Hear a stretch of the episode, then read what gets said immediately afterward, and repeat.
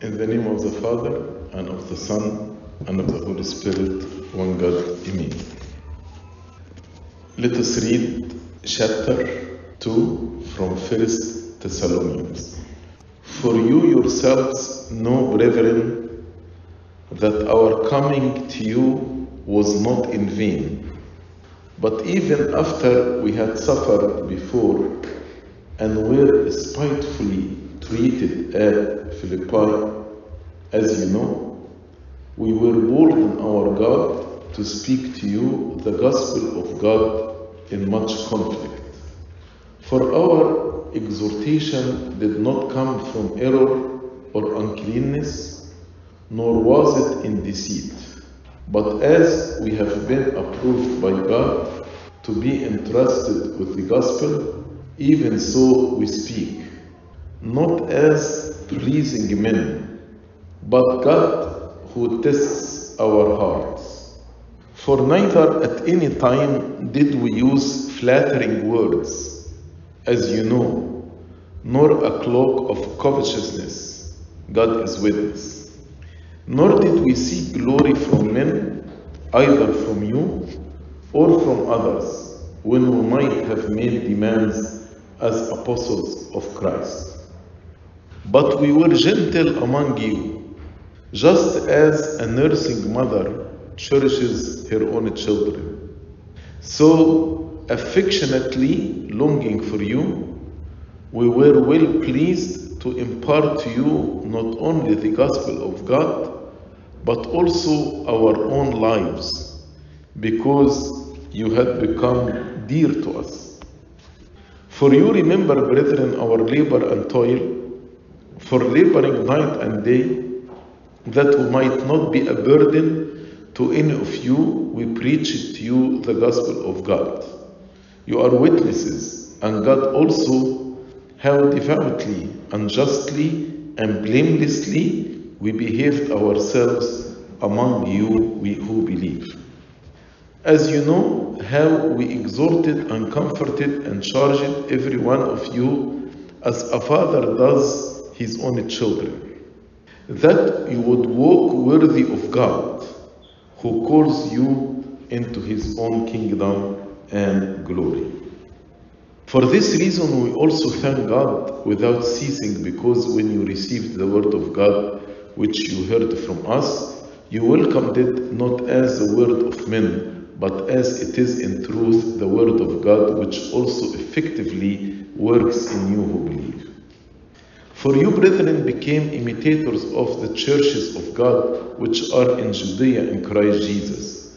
For you also suffered the same things from your own countrymen, just as they did from the Judeans, who killed both the Lord Jesus and their own prophets, and have persecuted us, and they do not please God and are contrary to all men, forbidding us to speak to the Gentiles that they may be saved, so as always to fill up the measure of their sins, but wrath has come upon them to the uttermost. But we, brethren, having been taken away from you for a short time in presence, not in heart, endeavored more eagerly to see your face with great desire. Therefore, we wanted to come to you, even I, Paul, time and again, but Satan hindered us. For what is our hope, or joy, or crown of rejoicing? Is it not even you in the presence of our Lord Jesus Christ at his coming? For you are our glory and joy. Grace of God the Father be with all of us. Amen. I like to ask you some question and I want you to answer it silently. The first question Do you know how many students in your class? Do you know their names? Do you know their conditions? For example, what grade they are in in school, what career they're going to choose for themselves, whether they are in need of anything or not, not necessarily monetary needs or financial needs. Can you memorize their names, if I ask you, for example, if you have 14 students in your class, if I ask you about their names, can you remember all of them? Do you pray for them regularly? When you pray, do you mention them one by one or not? All these questions will actually tell you what relationship do you have with your class. Some of us, unfortunately, we don't have any relationship. Just I know I'm teaching first grade, second grade, whatever. So on Sunday, I go to the class and say the lesson and greet the people in the class, and that's it. Maybe I don't know their names, or I don't know how many students in my class I have. Another person or another servant can have a teacher student relationship, just like a teacher in a school. You go to the class, you know their names, but it is a formal relationship. All what you know about them, their attendance, whether they attend regularly or not, whether they participate in discussion or not, and you make impression about each one of them just through the communication in the class. Or some of us have what we call the minimum requirement relationship. What do I mean, minimum requirement relationship? We are required, for example, to do visitation. Then I will do visitation, and uh, the purpose of the visitation, please, tomorrow we have our Sunday school from uh, 6 to 7, want to see you there. Do you go to Abuna? Do you confess regularly? Do you read the scripture? Just some questions, and, and that's it. Some of us, maybe I replace the visit with a text message, or I replace it with phone call. So I will do the minimum requirement of what they are asking me or expecting me to do as a Sunday school. And some of us actually, we have beneficial relationship. I benefit from this relationship. It serves me. It serves void in my heart and my personality. For example, if I am in need of love, so I fulfill this love that I need through my relationship with them. If I need attention, I fulfill this needs for attention from this relationship. If I'm hungry for authority and control, I will fulfill this through the relationship. If I need praise, I will actually fulfill it through this relationship. St. Paul actually addressed this point in the chapter we read in verse 5 and 6 when he said, For neither at any time did we use flattering words, as you know, nor a cloak of covetousness. God is witness. So he said, Our relationship with you was not based on a need that I want to fulfill through this relationship at all. Because sometimes we use flattering word to make groups. For example, if there are three teachers in the same class, so who will be able to win the larger number to be like my group, my party? We see competition between Sunday school servants in giving presents, giving gifts, in calling people, asking about them. Not because they do visitation, not because they are interested in their lives, but more, I want this person to be mine, to be in my group. You know, before the other Sunday school servant make him in his group. That's what St. Paul is saying here. Neither at any time did we use flattering words, as you know, nor a cloak for covetousness, God is witness. Nor did we seek glory from men, either from you or from others. when we might have made demands as apostles of Christ.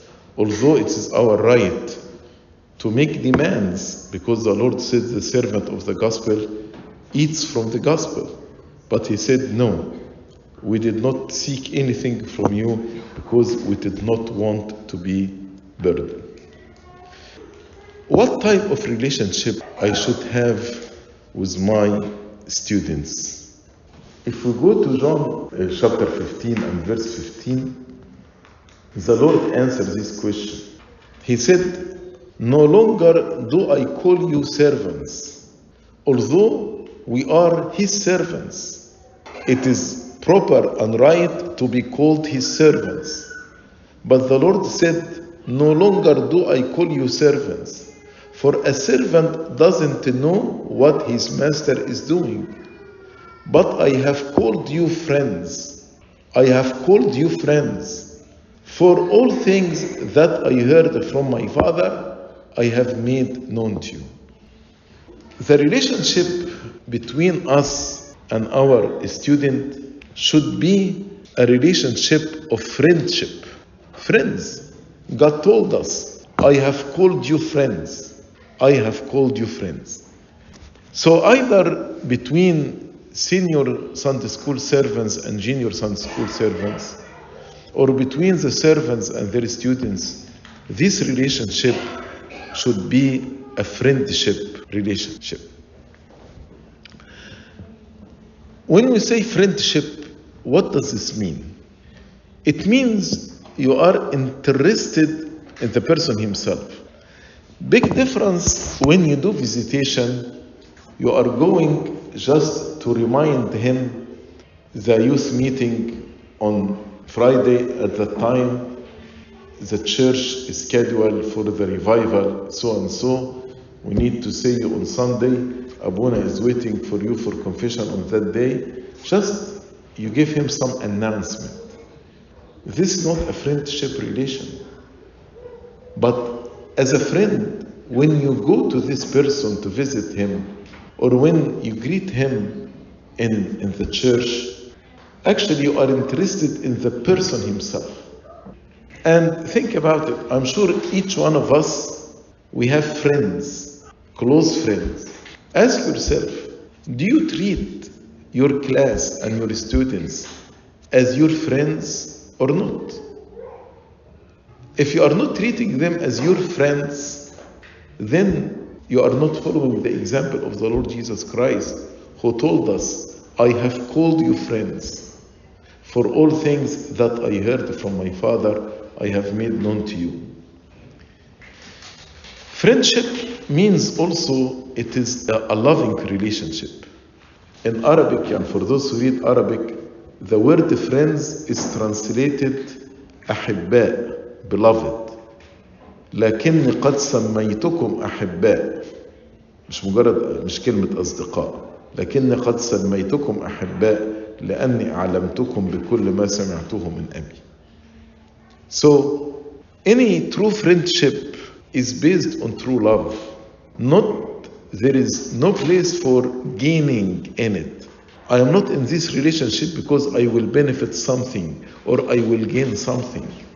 It is a loving relationship. See what St. Paul said in the chapter we read in 1 Thessalonians chapter 2. He told them, verse 7, But we were gentle among you, just as a nursing mother cherishes her own children. Can you see how a nursing mother cherishes her own son or daughter? Can you see the connection? Can you see the love in this relationship? That's our relationship with our student should be. That is the example. As a nursing mother cherishes her own children, so affectionately longing for you. If you are on a vacation, do you miss your class? Can you say, as St. Paul said, affectionately longing for you, and they are in your mind, and you are praying for them, they are in your heart? When St. Paul couldn't visit them, Because as he said, Satan hindered us. Do you know what he said in verse 17? But we, brethren, having been taken away from you for a short time, in presence, not in heart. In presence, not in heart. So even when I cannot see you physically, face to face, in presence, but always, always you are in my heart. But we, brethren, having been taken away from you for a short time in presence, not in heart, endeavored more eagerly to see your face with great desire. If there are some obstacle or challenges for visitation, if you are tired, for example, do you do effort to go and do visitation or say, I'm tired, I'm going to cancel visitation this week? I'm going to call them, I'm going to just send group text message to all of them. See here, if we have this love, if we have this affection in our heart, if we are longing for them, we will say with St. Paul, endeavored more eagerly to see your face with great desire. Therefore, we wanted to come to you, even I, Paul, time and again, but Satan hindered us. Do you see Sunday school service and your class as a burden? Now I, I have to go and, and do visitation and check on this person. He is sick. I have to go. Oh, he invited me to his graduation. I have to go. It, it's burden. See how St. Paul looked to his people? He said, For what is our hope or joy or crown of rejoicing? Is it not even you in the presence of our Lord Jesus Christ at his coming? For you are our glory and joy. Do we feel that our class is our glory and joy in the coming of our Lord Jesus Christ? Do we rejoice when we see them? What kind of relationship do we have with them? Again, if you go back to verse 8, so affectionately longing for you, we were well pleased to impart to you not only the gospel of God, but also our own lives, because you had become dear to us. I told you there is a relationship between Sunday school servant and class, like a teacher student uh, relationship. In this teacher student, what's his goal? To impart the lesson, to teach them. That's only. But see here, St. Paul, he said, We were well pleased to impart to you not only the gospel of God. I'm not a teacher here, going to teach you about the apostles and the book of Acts and the fast of the apostle and the ministry of the apostle. No. Yes, it's part of my responsibility toward you. But we were well pleased to impart to you not only the gospel of God, but also our own lives. Our own lives. I am here to serve you. If you need me at any moment, I am here to help you and to serve you. That's why we are called servants. Your interest is before my own interest because I am your servant. That's a loving relationship. It's not the minimum requirement relationship. And he said why? Why he was willing to impart himself, not only the gospel of God, he said, because you had been or you had become dear to us.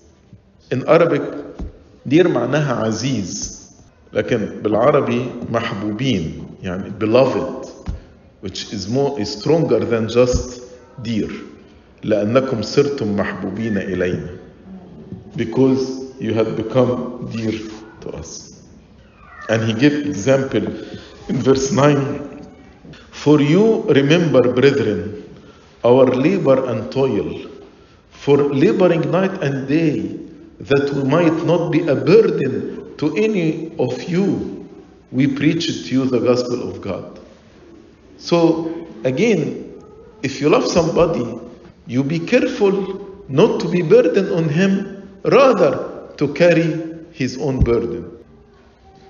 That's a true servant. Not to be burden on others, but actually to carry the burden of others.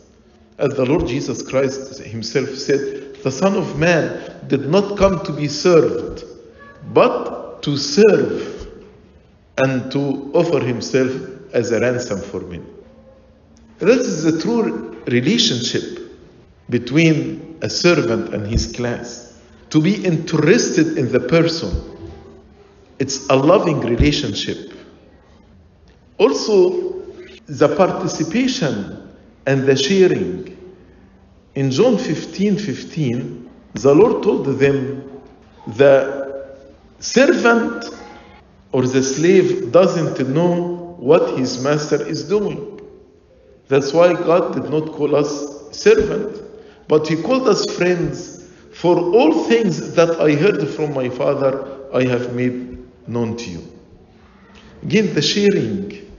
When I share my life with my friends, with my students, and be interested not, not in a curious way, not in a busybody way.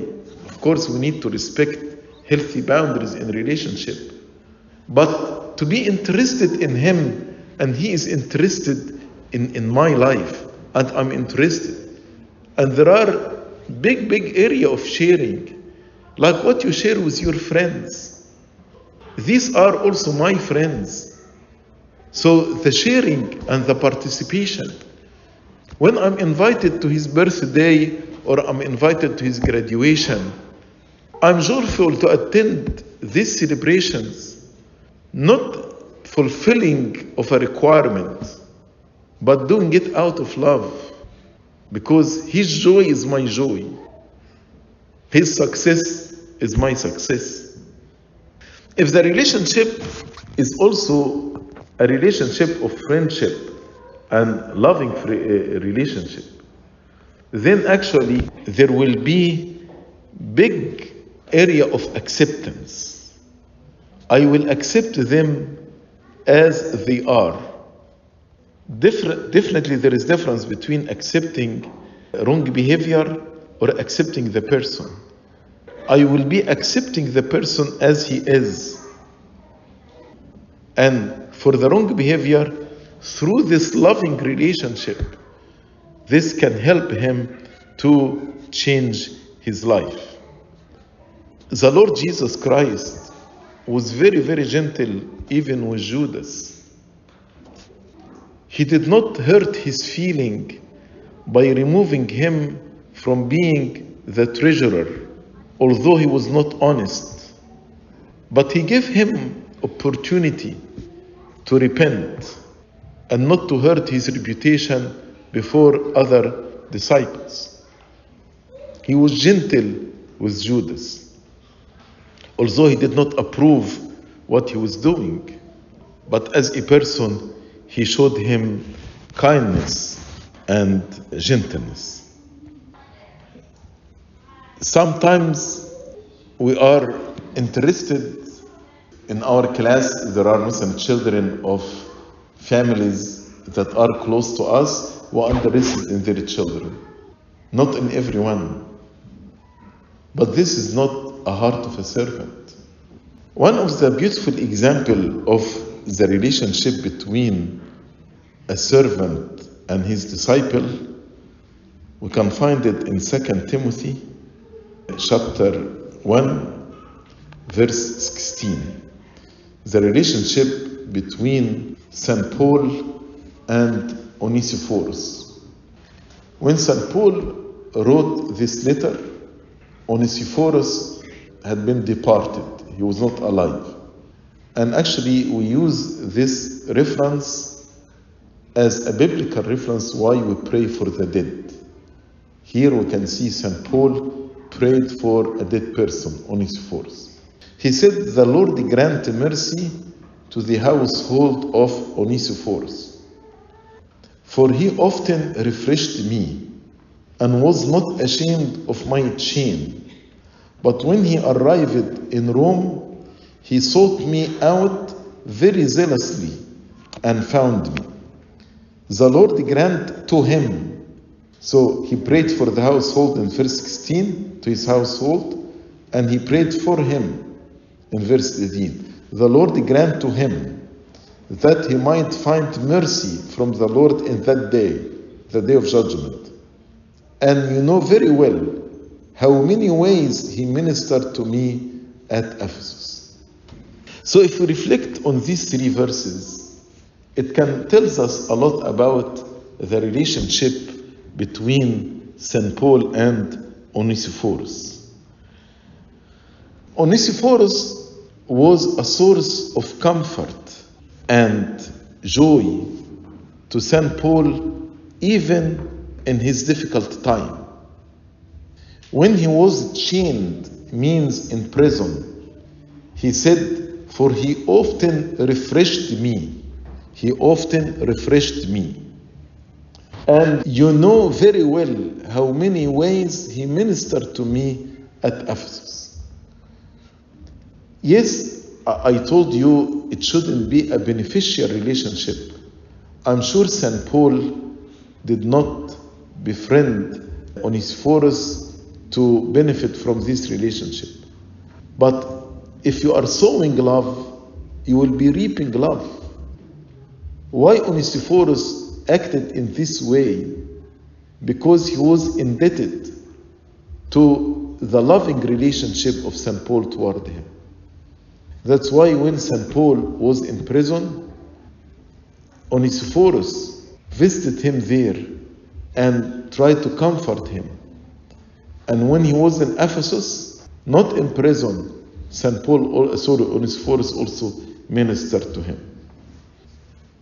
When St. Paul actually was imprisoned, many people were ashamed of St. Paul.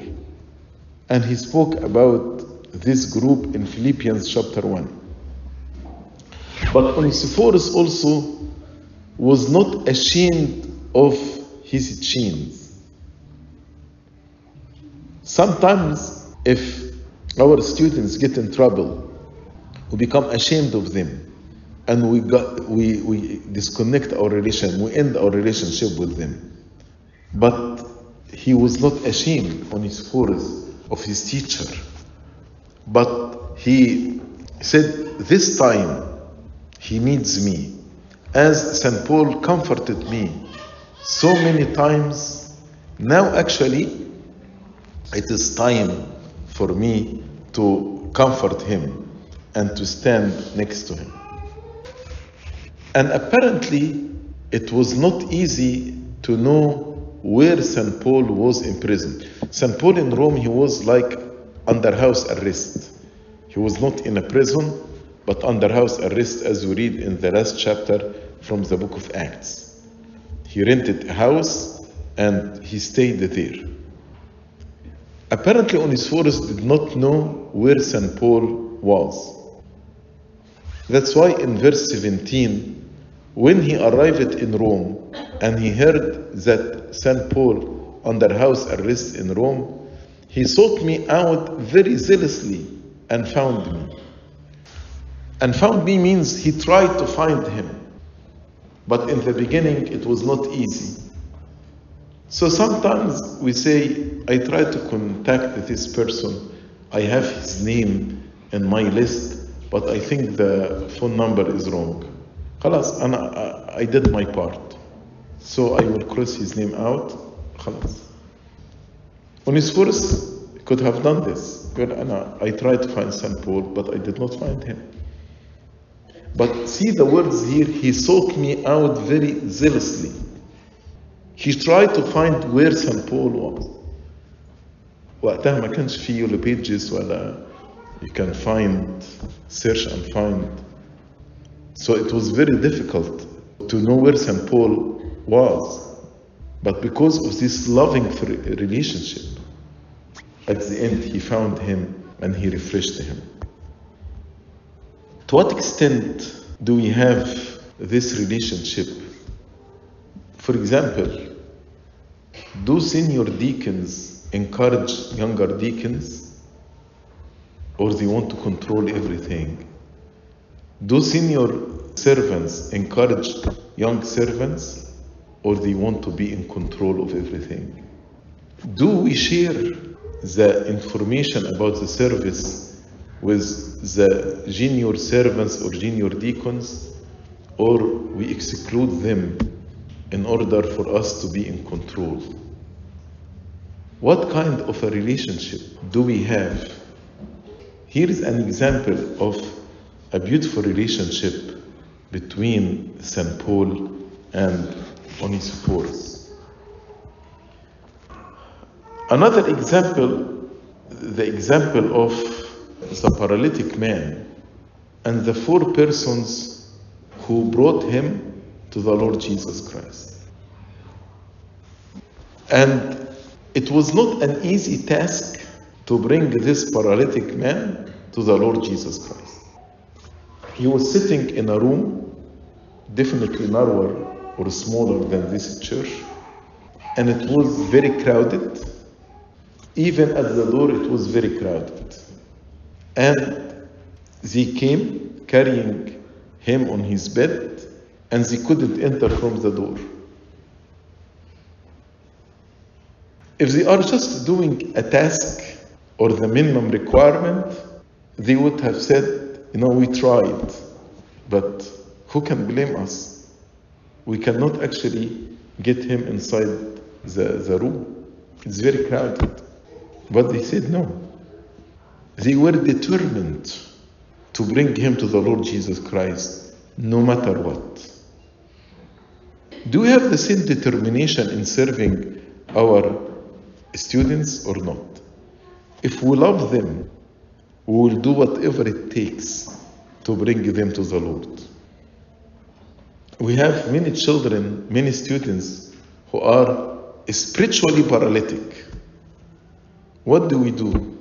Uh, I text him five times and he never answered my text.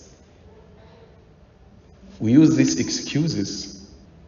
But see these people, the four persons, they said, you know what? We're gonna jump on the roof and we'll make like opening in the roof and then we will carry the person with the bed from uh, above the roof and then we will let him in front of the Lord Jesus Christ. I'm sure this was not an easy task. And many people discouraged them. What are you doing? Do you think you'll be able to carry him above the roof and descend him? Do you think the Lord will, will, uh, will think what you are doing is right? Don't make this opening in the roof. The, the roof will collapse on, on everybody sitting down. I'm sure they heard so many discouraging comments, but they were determined to bring this paralytic man to the Lord Jesus Christ. How much we are determined to bring those who are spiritually paralytic to the Lord Jesus Christ. Then, after they made, and I'm sure for four persons to carry him, it was very easy for him to slip uh, from the bed. They have to do coordination, high coordination together, in order to be able to carry him and then to descend him, let him down before the Lord Jesus Christ. That's why when the Lord saw their faith, he praised them and he healed them. There were another group of servants sitting there. The other servants were the Pharisees. They were servants also, people of God, preachers of the gospel. So when the Lord told him, My son, your sins are forgiven, all what he cared about, not his healing, not all the effort that these four friends did in order to bring him to the Lord Jesus Christ, said he is blaspheming. Who can forgive sins except God alone? Many times we see servants working very, very, very, very hard, and other servants just sitting there making negative comments, like the Pharisees, criticizing what's going on. So, which group are you from? The group of the Pharisees or you are from like these four friends that worked very hard to bring this person to the Lord Jesus Christ. Another example Job and his friends. Job was going through very, very difficult time. And instead of being comforted by his friends, they came to rebuke him. When your student is suffering, it's not time to point out his weaknesses and his sins. It is time actually to support and show him love. Job, in his theology, in his understanding of God, that God is the one who brought all this suffering on him. So his friends were so zealous to defend the God. So, in order to defend the God, they said to him, You are bad. Don't blame God for the suffering. If you are suffering, then you are bad. They did not comfort him. They visited him, they did visitation, but they did not comfort him. So, again, when we do visitation, make sure at the end or any appointment, make sure at the end the person will be comforted. Definitely without compromising the truth. And many times we learn it when we visit a family lost a loved one or family suffering from serious illness or whatever. Even if they spoke about God, why God allowed this? Where is the kindness of God? Where is His mercy? Where is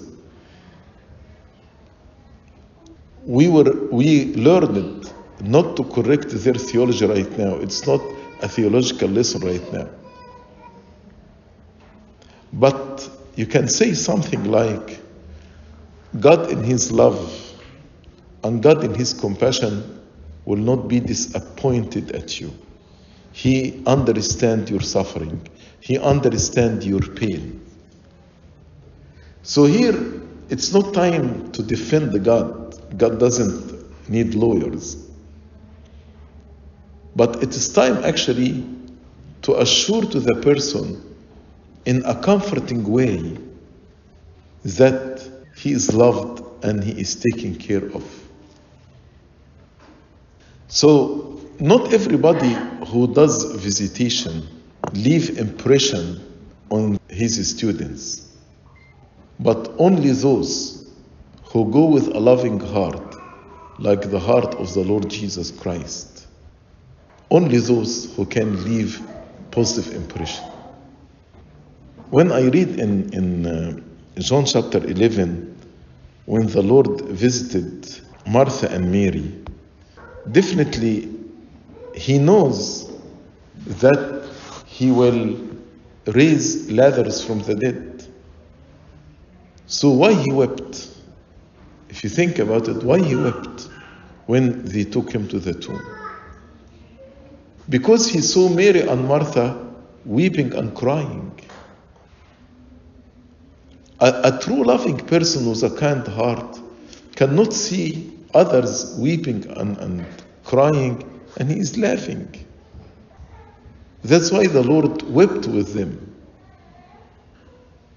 And it was noticed by the disciples.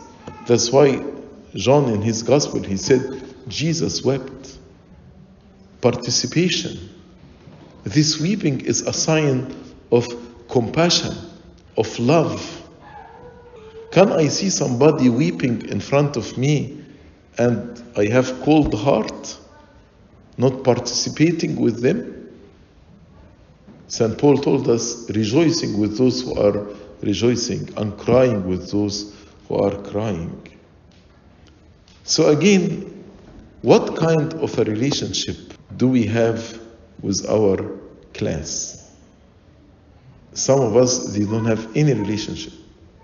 Some of us, it's like a teacher student relationship. Some of us minimum requirement relationship. Some of us beneficial relationship. But we need to have a, a relationship of love and friendship, as the Lord said. Let me remind you with the question that I asked you in the beginning. Do you know how many students in your class?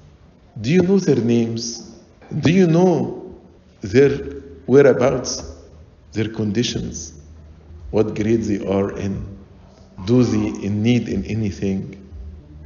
Do you celebrate with them their birthday, their graduation? And when you do this, do you do it out of duty or out of love and commitment? Because you are interested in them. Do you do visitation? If you are away from them, do you long for them? Do you perceive them as your burden or as your crown and your joy and your rejoicing? Are you uh, attracted to some people? Only some students in your class, not all of them? Based on what? So, all these questions will help us to understand what relationship do we have with our class. St. Augustine said, You cannot serve except those who love you. With whom I will make a loving relationship, I can serve them. But if it is just a formal relationship, this will be a hindrance to our ministry to them. Glory be to God forever and ever. Amen.